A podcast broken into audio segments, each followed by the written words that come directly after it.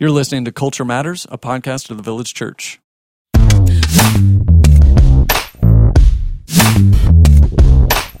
This is Josh Patterson. On today's episode, Kyle Worley and I will be joined by special guest Trillia Newbell for a conversation around race, blended families, and the hope of the gospel. Then we're going to jump into our slow take segment, add David Roark to the conversation as we discuss what Christians should do after the election, since we're only a few days away from the vote. Well,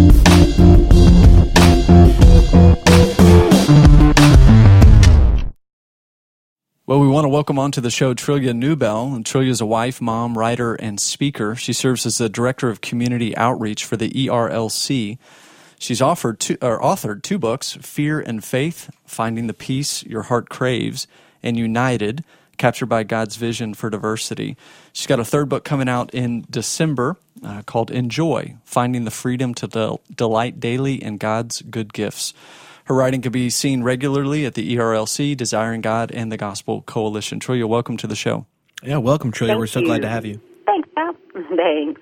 Well, I think just right out of the gate, uh, just you can tell from your books that you you write wi- widely, right? So you've you've written on fear, you've written on finding freedom, you've written on race, and so uh, talk to us a little bit about some of these passions that are in you and, and what you've been able to write towards. Sure. Well, I have a real heart for people, and so a lot of the topics that I have written about um, are things that I've been on my own heart, my own struggles, that I hope can encourage people in their faith. So, for example, United, um, I wrote that mostly based on my own experience growing up in the South and also being in a predominantly white church. And in Fear and Faith, I've struggled with lots of fear. Um, I've had various trials, and I wanted to to think through, okay, how do we fight for faith, and why can we trust our awesome Holy Father? And then enjoy with all of my the various things that I have struggled with. I have been sorrowful, yet always rejoicing, and God has given me this gift, I believe, of joy. And so I wrote a, a, that book, thinking through, okay, how can we delight daily in God's good gifts without um, idolizing, right, or feeling guilty? Because Right. those are the two swings that we like to. We have pendulum swings. So, um, so I just have a heart for people and want to encourage their faith. I love that, and I, I just affirm my interactions with you uh, since since I first met you a couple of years ago have been nothing but enjoyable. And my wife would say the same thing. And I was just actually talking with Jen Wilkin right before uh, this show, and she was asking who was going to be on. I told her you were going to be on, and she says, "Oh my, I wish I could be on the show. She's the nicest person Aw. in the world." And so it it's just there's a fruit in you that's evident that you you really do love people. And uh, it's it's really encouraging to know that you write towards that and affirm people in that, and speak to issues that that certainly all of us can identify with. I, I don't know that I, I've met somebody who hasn't at one point or another struggled with fear of some of some sort. I know that I have, and then coupling that with the idea of freedom and enjoying the Lord, delighting daily in His good gifts. Yeah. Trillia, I, I just want to double down on everything Josh said in terms of just an encouragement for you, sister, and how you've been a blessing to many of us as we read your work and interacted with you personally. Um, you, you mentioned something whenever you were just describing a little bit of why you have found it. so uh, you found a, a voice writing to people as they struggle with issues and deal with issues. You talked about growing up in the South and how United really talks about what that experience was like. I, I would love maybe if you feel comfortable sharing just a little bit of your personal story, um, particularly along the issue of race and racism and growing up in the South, and how maybe you, um, as an African American woman, have experienced racism, discrimination firsthand. And then I'd love to Sure. hear a little bit about what has um, what has enjoying God and kind of mourning the sin of racism. What does that dynamic look like for you? That's a great question. Okay, first of all, though, thank you for your encouragement. it's so such a blessing, and thank you, Jen, if you hear this. it's a real, yeah, encouragement to my faith and a blessing to me.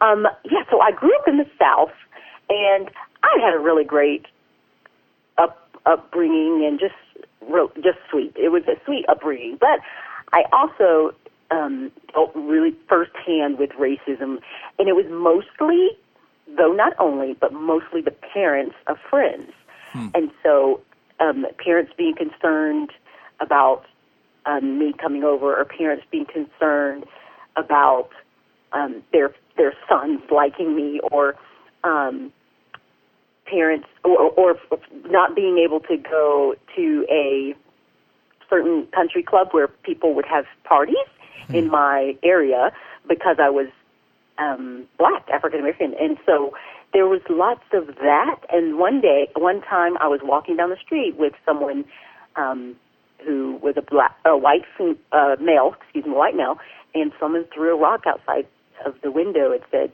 um, the N word lover, and um, yeah, it was a just I experienced firsthand racism, and um, it was something that was confusing to me. Um, it was confusing because I not not because I understood the Imago Dei, image of God, um, because I wasn't a Christian, but it was confusing to me because I did understand that we were all people. Mm-hmm. And my father, who had also experienced extreme racism, um, had taught all of his daughters to really love people and to, um, yeah, to accept and to forgive. So, so it was a confusing time growing up, as I would battle with identity crisis, as I write in my book, trying to figure out where I fit in, and um, and and just trying to forgive and yeah, it's hard. But um, but in terms of you asked me how how do I enjoy people or enjoy life? Well, recently um, also battling Go ahead. Yeah, recently on your blog, you asked the question, is now a time for mourning or rejoicing? I'm a regular reader of TrilliaNewbell.com, and I thought that was such a poignant post. And you described the dynamic quite well of there are things to mourn, and particularly as we look at kind of the state of this conversation in our country right now, we find right. some opportunities to mourn. And yet at the same time, there's this biblical exhortation to enjoy God and to uh, mm. find delight in the good things that He has provided in this world and the common grace of the gifts that we've received. And so I just would be curious for you, as you have been a firsthand recipient of something that I know nothing about, what has the dynamic mm. looked like between mourning the sin of racism and your firsthand experience with it, but at the same time, pressing into joy in Christ and in the body of Christ? Excellent. Um, I became a Christian at the age of 22. And at that moment, all of the things that I cherished about diversity and about um, unity became it, it, it, it, it's almost like the Lord said, yes, what was planted in your heart is true, but it's even better because it's in my word. Mm. And from that moment, um, I, I began to just read the scriptures so differently, differently, and see all these things that I had that desired as a young child and as a college student were, I, I believe, a part of being an image bearer. I mean, I, God was giving me that desire because it was His heart for people. And so, as I've watched this conversation continue to be a, a mess, I mean, let's be honest. Yeah. I have, um, and as I've watched as people have said harmful things. One of the ways for me that helps me to um, fight against being completely jaded and cynical is the truth of the gospel. One, racism is is is sin. So we we have taken these um, the terms such as racism and made it a political stroke problem rather than a heart problem. It it's both. There there is there are political systemic racist there's trouble in in our in lots of our um, organizations and systems, etc. But it's also a major heart issue, and for us, so for me, as I remember that I am also a sinner, I can I can have hope that God can cause people to repent and change. And that helped me with this rejoicing that here right now, there is hope. The word says if we confess our sin, he is faithful and just to forgive us and to purify us, First John 1 9. So there's hope. But then there's also hope for tomorrow. One day, all things will be new, and all everything will be wiped away. All of this misery, all of this weeping, all of this sin, all of this divide, and we will rejoice together. We that is our reality. That's what, something that we can look forward to. Ephesians two talks about uh, that the wall of hostility has been abolished in Jesus Christ. That's our reality. We're mm. not walking in it, but that's our reality. And that also brings me hope. So it allows me to rejoice, knowing that this is true. This is what the word says, and this is true, and we have a hope to look forward to. But also, really practically, I've seen people repent.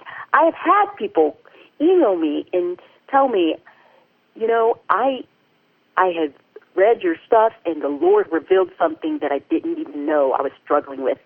Amen. Pride, partiality, etc. And and I just think, okay, God, this this will keep me going because otherwise I would crumble. I'm just being really honest. I would yeah. crumble at yeah. the weight of it all. Um, so so there's encouragement because I've seen it. I've seen people repent. I've seen the Lord unify people. I've seen people engage in conversations that they would not have otherwise if we weren't starting to try to work these things out. I've seen organizations start to really take action um, to repent of old sin. It's it's encouraging. It helps me to rejoice and knowing that God is faithful and He is good, and the God of the Bible is to He is to be trusted. I can trust Him. He's my Father. I can have hope, so I can rejoice, and yet I mourn about this conversation and about the reality of our sin and about the reality of our de- our divide every single day. Amen. That's a great word, and and you know. It, as we think about the last, let's just take two years um, in terms of race and then the political climate that we find ourselves in. There's been a weight, uh, I think, collectively that we've felt as a society, and I know the church is feeling. Uh, I wish the church would feel some of the weight more um, but there is that sense I can really identify with what you're saying of it can feel crushing. It could feel like there, like how how do we unravel this? You know, how do we work through this maze? And and that's why just going back to the scriptures as you just admonished us and considering the vision that God has given us for racial harmony, the vision He's given us for diversity. You think about uh, the book of Revelation and where we're all headed and what's trending and what what's compelling that? What what is pushing that forward? It's the person and work of Jesus Christ. And so uh, even as the culture has been so weighty and challenging and difficult, um, and I would say in some unique ways, at least in terms of exposure, um, it has given us the opportunity, and some churches have taken it and some have not. Some Christians have taken it and some have not, to kind of push to the side and and maybe claim uh, maybe for the first time or maybe uh, afresh, really the hope that we have in the gospel and just saying, Lord Jesus, you have to do some things. And really seeing the power and the beauty of what God has done in Scripture, what He's revealed to us in Scripture, what He's done for us in the person and work of Jesus Christ. And so thinking about that beautiful vision and picture of diversity and racial harmony, our salvation, where all of this is trending, the hope of the gospel, I would I would pray that we as a church would even in these difficult times that can be weighty and crushing, um, see the beauty and really the power of the gospel of Jesus Christ in the midst of all of this. And um, l- let me ask you this: how how have you seen some of this vision played out even within your own family? This, in my family, yeah, this vision of well, of diversity and harmony and all of those things. Yeah. Well, okay. So I'm married to a white male, and I'm black, and so every day I wake up, we kind of look and I'm I'm living it. So you are. I mean, and that is just a narrow. God is calling all tribes and tongues and nations, and and we are just a, a blimp on the screen of all tribes and tongues and nations. But it's really sweet to be able to see in my own family that reality lived out. And um, actually, my husband, I became a Christian at the age of 22, and then about a couple of years later, my now husband became a, a Christian, and then um, and then we got married. And it's it's one of the things that I love to tell people is that we kind of live out that whole Ephesians two that the first part of it, first part of that verse is, I believe it's 1 through 11, maybe, or 10, or something like that, talks about um, our salvation. We were dead in our trespasses, and then for by grace you have been saved, and this is through faith. And I feel like, okay, that's what the Lord did to Thern and I. And then you read the rest of the chapter, and he's talking about, and therefore, because of this salvation, Christ has abolished the the divide, and he is making one new man, and mm. you can and you have fellowship together, and and so that I think is a beautiful picture of what happened with Thern and I. We are um, first reconciled to God, and then to each other, and um, we are yeah, and so it's for for us we've it's just yeah it's beautiful to see that. And we have two lovely kids. Um, and just so you know a lot of people ask us did your parents struggle with um, this issue, race, um, interracial marriage, or whatever you want to call it? And the answer is no, because I imagine some of your listeners would have that same question. Sure. Um, yeah. We we never had any any problem at all, and um, and I'm going to say something unfortunate. The unfortunate reality is is both of our families are or have been rather liberal, and it seems like the liberal um, political crowd would be more accepting of this marriage, um, and I, I can it, I can even see that still today, which is a problem, yeah. right? Oh, yeah, it so, is. Um, yeah, that's a problem. And to your point so, earlier, you know, you mentioned this earlier about people repenting and people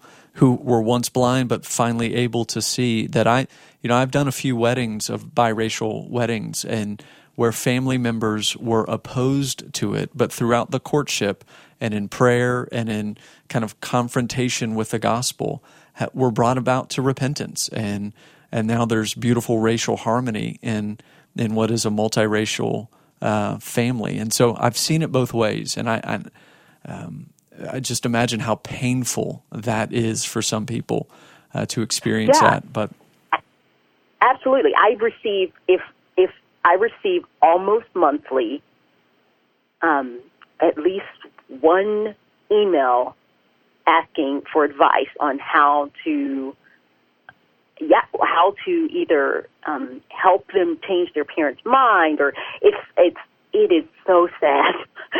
it's really sad. Um, and and I think that's why as pastors for uh, this is for pastors, pastors really need to make sure they're preaching on this more and preaching on the Imago Dei and helping people understand the full implications of the gospel and what that means. And um, I just think that people are just mostly uninformed and and and fearful.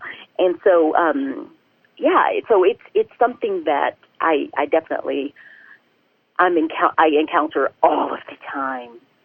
This this is it's a, it's yeah it's sad, but I have hope because I I have also heard and seen what you are communicating, yeah. where people turn and they change and they they they start to see people as humans. Yeah, they do. They and, do. Yeah, yeah. So, Trillia, I know that you thought about this not just in terms of your marriage with your husband, but also of your children. And and as um, as one who prays and hopes that our churches will increasingly grow uh, more diverse, that we'll see more um, uh, interracial marriages, and uh, and we'll see families ad- adopting and um, and foster care. So here at our church, one of the ways I think we see families um, bring in diversity into their family is through foster and adoption.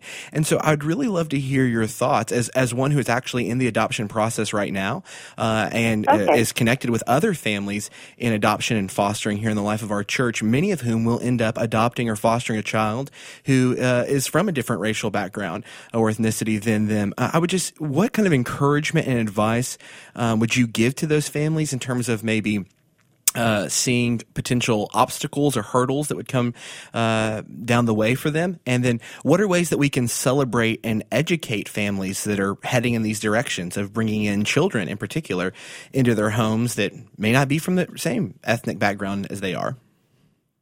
Yes. Okay. So I'll start with the one of the things that um, yeah, I, I've received this question before, and one of the things that I would encourage families to do is to gain knowledge before they come. So, for example, someone who is from Ethiopia is going to have a different experience. I don't know how most of these kids, I don't know how old they are, but they're going to have a different cultural background than an African American, than a black American because um so so they they may desire to understand their their Ethiopian roots and their culture and so that's going to be really different than than just knowing American history. Yeah. But when they are in the US, they will be seen as just another black person for the most part. So you will you will want to have all sorts of knowledge and gain understanding and and know the history and in order to um, I guess relate fully to your child. Because they're going to experience things that your other if you have other children um, aren't going to experience. And they're going to have hardships that that that they they yeah it's just going to it's going to be different. And um, and you're you're going to want to to expand and broaden probably who you read, um, what you're watching, what you're documentary, what you're thinking through, how you're thinking, and um, and gain as much knowledge as possible. But most of all, and I I think most adopt. I mean, not I, I can't. I I just really can't speak broadly for everyone who adopts. Um, but you you're going to want to love them and um, and yeah, be treat them just as you would any other ch- child in your family. And so I I think um, another thing I know that Dr. Russell Moore has written a book called Adopted for Life, and so I think maybe reading that book, I I don't believe I've read it a long time ago. It addresses um, this topic fully and completely, but he does talk about the uh, what what it looks like to be adopted by the by the Lord and how that adoption reflects um, the unity of cultures and classes, etc., and all of those um, dividing labels are abolished in Christ. Now, with that said, what he's not advocating and what I don't advocate is a colorblind, like as if you don't see. We, I think you want to celebrate the differences. You want to celebrate um, how how God has made your child. So um, so I think it would be foolish and and excuse if you know if that's too strong, but I think it would be foolish to pretend like oh we're adopting a dark skinned child, but the kid and but then try to uh, make them completely assimilate into white culture. That's good. Um, because it's just it's that it's not going to happen, and it it could just do harm in the end. Um, I have a friend who, uh, she, one of the ways that she she adopted a Chinese girl, and one of the ways that she tried to love her was to try to learn the language, which was wow. she said was terribly hard. And I think every week she would try to cook some sort of dish that would and so she she she wanted she didn't want to just make the child assimilate okay you've got to just you you have to erase any identity. When you look in the mirror you can't pretend you can't you can't see that you're actually uniquely made by God. You have to be just like God. She instead embraced these beautiful differences. Right. And I really think that's lovely. I just thought it was so encouraging. I agree, and and thinking it just goes back to the picture of the gospel that we've talked about a few times already on this particular episode. I I think in closing, we just have a couple of minutes left, and and I, I would love for you to encourage um, believers, right? Um, and I, I know that's a pretty broad category. Um, as we're talking about Christians, but specifically what we've been talking about with this. We've been talking about race and reconciliation, repentance in light of the gospel, and all of these particular issues. And so, Trillia, if you could just give us some practical ways that as believers of all races and backgrounds, um, how how can we? What are some ways that we can pursue uh, racial reconciliation? And um, and I think we could we can kind of close it from there. I I wish I had a list in front of me, but first I think know God's word and know it from Genesis 1 to Revelations because all throughout God's Word, He is redeeming a people for Himself from every tribe, tongue, and nation. And He has created everyone equally. We are sin, sinful equally. We are redeemed equally. We God, Jesus has a multi-ethnic mission. Yep. He sends his disciples on it, and and then we will be rejoicing together. And so, all throughout Scripture, you see this picture that we are talking about. Um, I think so. One, gain an understanding, and not just some understanding, but a robust understanding of Imago Dei, of the gospel, and of our future hope. And then I think um, gain understanding about culture around you. So not just history, but people in general. Get creative. Try to find ways to gain knowledge. Um, resist apathy. It's good. Resist it. Um, it. We we have a temptation to just want to ignore the pain around us or to think everything's okay. Um, resist apathy and press into the the pain and sorrows of those around us, and um, and then don't in, enjoy it. God created us, us all so unique and different, and this is His idea, and it's beautiful, and so we can. Um, we can re- rejoice in that, and we can gain knowledge and understanding and it doesn't have to be the scary thing. When we say race or when we say ethnicity we put up a card. Yeah. take it out of the political system and put it into the gospel and you can delight right? So gain as you gain knowledge enjoy it. Enjoy learning about the differences of people from people and how god has created us. Um, and then open your mouth. Get open your door, open your mouth, invite people in, people who don't believe just like you, who who look different than you. Invite them to your lunches, to your boardrooms. Hire people, get radical, and and and bring people in. Um, there's probably 150 other ways. hey, I, will say this: of the five of the five you just gave, I think those are home runs, and yeah. and I'm just gonna okay. I'm gonna summarize them. I'm gonna say them. I'm gonna say them again. Uh, you you said this: know the word, like know the greater story, know the better narrative, understand the scriptures, and then don't be ignorant or foolish to the culture. So understand the culture. Understand that there's a there's a no anthropology know people, that there's a richness of culture and color and diversity that God created. Uh, avoid apathy, right? Don't don't fall into the sense of laziness or apathy where we're not using the muscles that God has has given us to use for His glory and our joy. And then I love you move from Scripture to culture, uh, avoiding apathy, and then.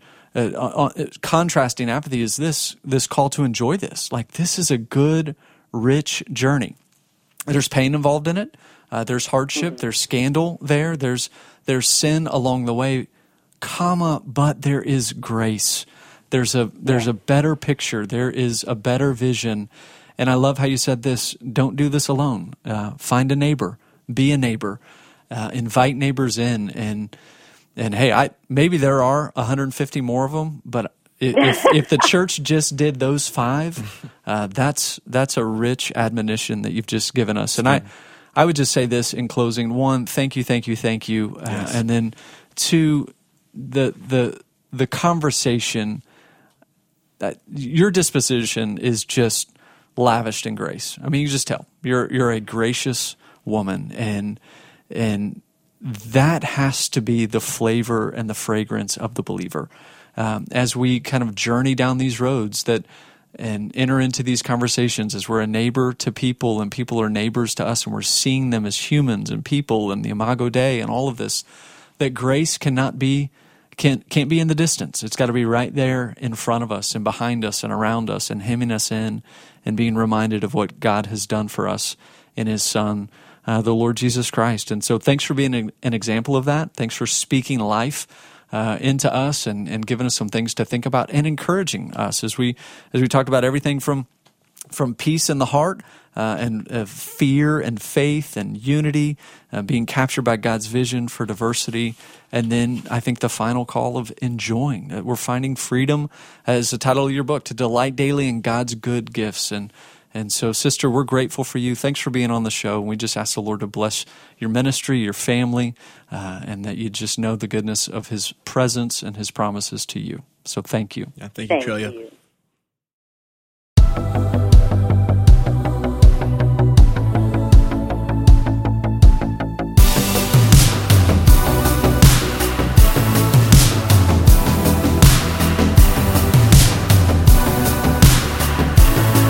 Okay, here with David Roark and Kyle Worley, we're just gonna uh, we're gonna talk a little bit about politics beyond the election. Now, we've given this topic of politics quite a bit of attention, and I think for good reason over the last few episodes. And some people have liked what we had to say. Some people have liked uh, what other people had to say. Some people don't like at all what either of us had to say or any of us had to say. And and I think by wading into some of these waters, you're just going to find that that um, it's not our aim to please everyone, but it is our aim to to demonstrate Christian charity and have a conversation that uh, I think is important and helpful in a way that that demonstrates a true foundation of brotherhood and sisterhood and love for one another and respect for various opinions in such a way that we can actually have a conversation, even in one that we disagree with. Where I, I know that we don't all agree on all of these points and topics, and certainly people that we've had on the show, I disagreed with, they disagreed with me. That's just part of it, but but beyond politics, right? So after after this election, how should we as Christians be thinking about this, uh, the bigger topic of politics beyond the election? So let let's kind of talk about that for a little bit. I, I think the biggest thing that I would say is that we need to be thinking about it. Um, I, I think that as Christians, and, and I've felt more guilty during this election than I ever have, we have a tendency to sort of um, sum up our political engagement um, with this vote for the president of the United States of America. And so I think that the biggest thing we can do um, beyond kind of the practical ways that that would flesh itself out is to just be thinking about this particular issue, thinking about how we can care about politics, how we can be praying about politicians, how we can be involved in political change outside of this thing that we only get to do every four years. So I think that that's that's a good start is to make sure that it's on your radar, that it's something you're being faithful to um, outside of the presidential election. That would be a start, Yeah, in my I mean, opinion. Yeah, I think that's really good. I think one of the the maybe unnecessary burdens that we place on the vote when it comes to the presidential election is there's kind of this thinking and whether it's uh, explicit or implicit in our thoughts, it's generally pretty present, which is I have convictions. Um, I can't change anything on the basis of my convictions because I lack the power. The president has the most power in the land. So if I want to see change happen, I need to make sure that a president gets elected who aligns mostly with my convictions. I think that's kind of the thought of a lot of people. And certainly, um, electing somebody in office who jives with our convictions, who syncs up there, is an incredibly important act, and we don't want to diminish the significance of voting. Um, it has a lot of significance in our society. But I think that the problem with that thinking is the second statement, which is I can't change anything on the basis of my convictions because I lack the power. I think really we've been entrusted with a lot of resources, or just some resources, and we need to be asking the question before, after the election, in what way can I influence society on the basis of my convictions with the things that the Lord has entrusted me with? Okay, so I, I think about what Paul wrote in Titus, and at the beginning of Titus chapter three, this this passage is always convicting for me, uh, where he says this: "Hey, remind them, talking about the church, the believers, remind them to be submissive to rulers and authorities." And he's talking here about not the not the elders of the church, not those who are uh, in charge per se at a at a particular congregation. He's talking about uh, the government. He's talking about those who are in charge of the land. He says, remind them to be submissive to rulers and authorities, to be obedient, to be ready for every good work, to speak evil of no one, to avoid quarreling, to be gentle, to show perfect courtesy towards all people. And then he talks about why, right? Like, why are we to be this way as a people, as a church? Um, what kind of fragrance does this give off, mm. right? This idea that we're gentle, we can demonstrate courtesy towards all people, people who agree and disagree, uh, that the, the posture of our heart is one of obedience and glad submission, knowing that the perspective of politics is so limited, mm. but our God reigns and rules over all things. And so we can submit to a government, to an authority that we may totally disagree with, because ultimately, who oversees all of that is the king who's on the throne. Absolutely. And he says this For we ourselves were once foolish. We were also disobedient. We were led astray. We were slaves to various passions and pleasures, passing our days in malice and envy, hated by others and hating one another. Like that's who we were. That's not how we operate as the people of God.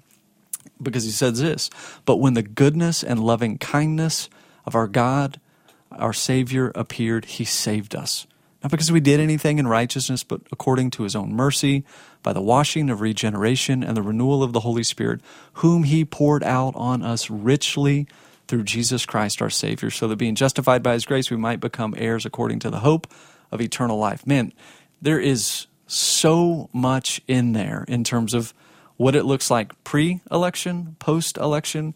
It looks like gentleness, mm. it looks like speaking uh, in a way that is courteous and life giving and full of fruit, and because God has done this work in us.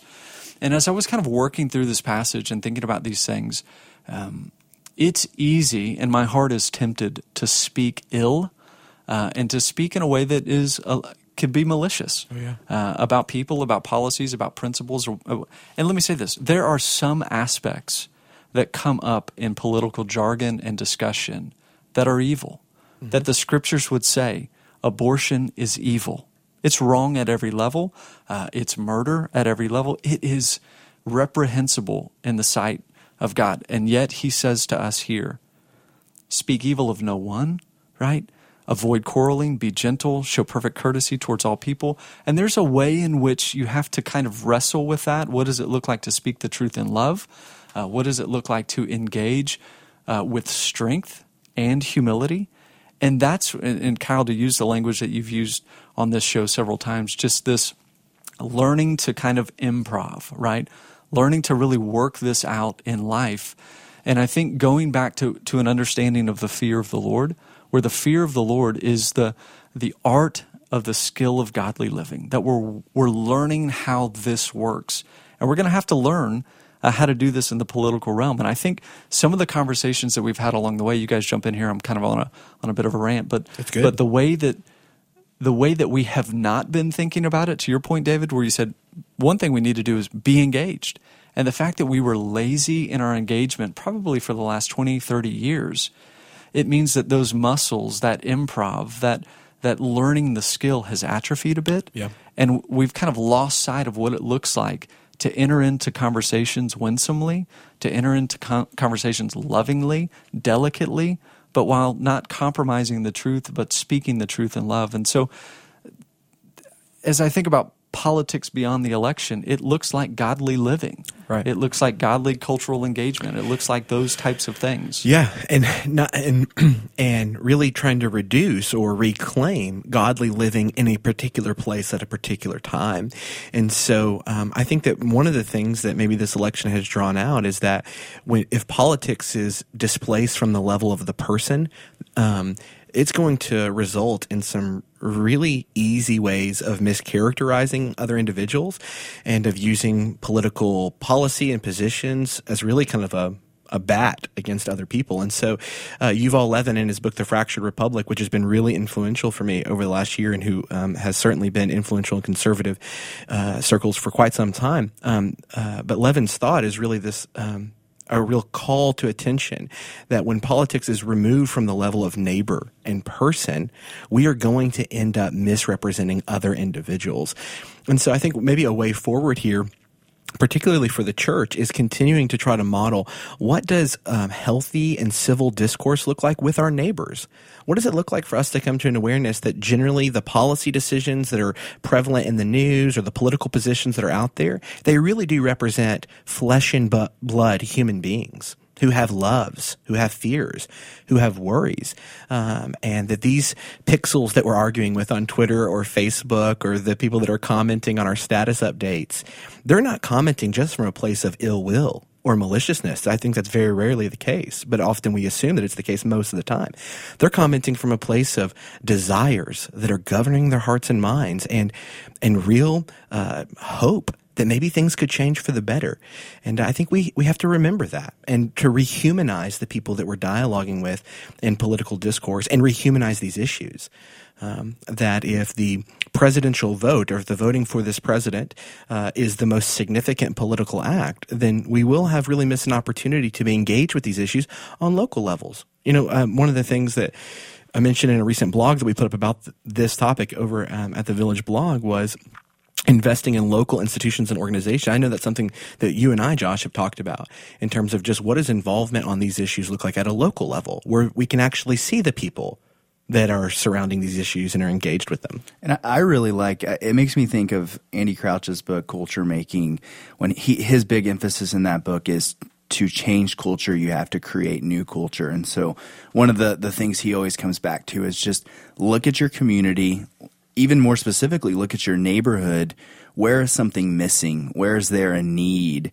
And then thinking about what new cultural thing can you put in place or do to change that, to, to provide an answer to that? I think it's thinking more that way um, than thinking about something so big that a lot of it is so much out of our control. However, I do want to go back to thinking about the office of president. I think as you were talking about the tongue and our words, Josh, I, I think I've I've found myself feeling really convicted just knowing the state of my heart and some of the things I've even said about several of the presidential nominees or, or both of the the main ones. I've been having to ask myself, whoever gets elected, am I going to be willing at that point to respect, to pray for, to um, not speak illy of that particular individual as a Christian. And I think that there's a huge opportunity there that regardless of what's what happens, um, that we can can be a light even in the way that we talk about that person, even if we disagree, we think a lot of their policies are evil and unhelpful.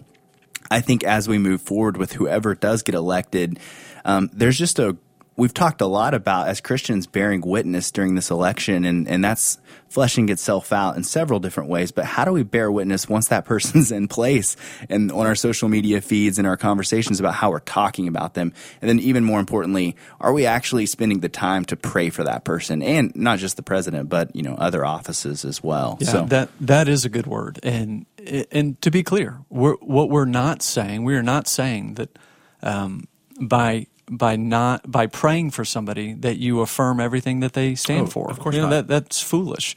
Uh, but we what we are affirming is what the scriptures have revealed to us in that this is the good and right posture of the Christian. That the Christian recognize, no, no, no, no. This is not the highest office in the land. Mm. This is not the one who reigns and rules supreme. There, there is a God who is sovereign over all, and He sees fit to bring into office who He sees fit, both the just and the unjust. And and although there may be an unjust person in office, there assuredly will be someone in office uh, at the inauguration next year that I disagree with fundamentally at levels of character and yeah. policy. It, it's just it's going to happen. But the scriptures would bear witness to my heart, saying, "Are you gentle in your conversations? Can you speak in a way that is both winsome and strong?" And to to bring up Andy Crouch again, his most recent book, Strong and Weak, mm. that there's this idea of the the mixture, the tension, the fullness that a Christian walks in is both strength and weakness. So we can speak strongly about what is evil and humbly at the same time. That's modeled in the life of our Savior. Yeah. Where he there were things that he did with great passion and strength, but all while doing it in a posture of humility and kindness and ultimate out of love For sure. That, and I think it's important and something that I feel like I've lost sight of in, in, in this last year as well is that we should disagree absolutely with that which is explicitly evil, but not everything with which we disagree is evil. So there are things in these candidates that I may not agree with in terms of policy positions, but that doesn't necessarily mean that because I disagree with it, it is evil. Right. There are things in these candidates that I think are evil. Sure. And I disagree with those things Absolutely. explicitly. But I feel like part of the rhetoric has been uh, and particularly in the last year and why it's been so polarizing is that we have characterized all disagreement on the level of principle and evil, which is not necessarily the way that we should approach disagreeing with people. If I disagreed, if every time I disagree with my wife, I assume that our disagreement was a result of her having an evil position, we would never make any progress forward and our relationship would be far from healthy. And the same goes for our political process and the people that represent us in an electoral government is that uh, not everything with which we disagree with them necessarily means that the position they hold on this issue is evil. We might be short sighted on some of the things with which we disagree with them. Well, thank you guys for this. And I, I do just want to kind of end this slow take section, just going back to Titus chapter 3, where he's talked about, Paul talks about here, um, the fact that we have been redeemed by grace. We've been, we've been lavished. He's poured out richly. Just think of the imagery there poured out richly through Jesus Christ our Savior, so that we've been justified by grace. And then think about this that we might become heirs according to the hope of eternal life. And then Paul says, The saying is trustworthy, and I want you to insist on these things. Like, this is what the church is to insist on, right? That we're to insist on being careful to devote ourselves to good works. Mm. Not because by works we're going to earn anything. He's already said that, but by but because God has lavishly poured these things out on us, that we're to be people who are busy about good works. And he says these things are excellent and profitable for people.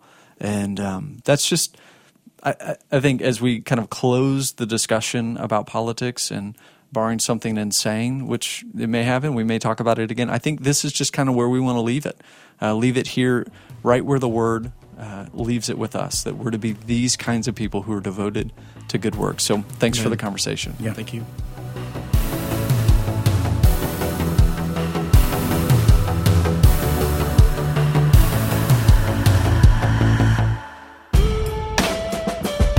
If there's anything you heard us talk about today on the show that you'd like to know more about, you can always find those details on our website at thevillagechurch.net. Just look at the episode descriptions on our podcast page.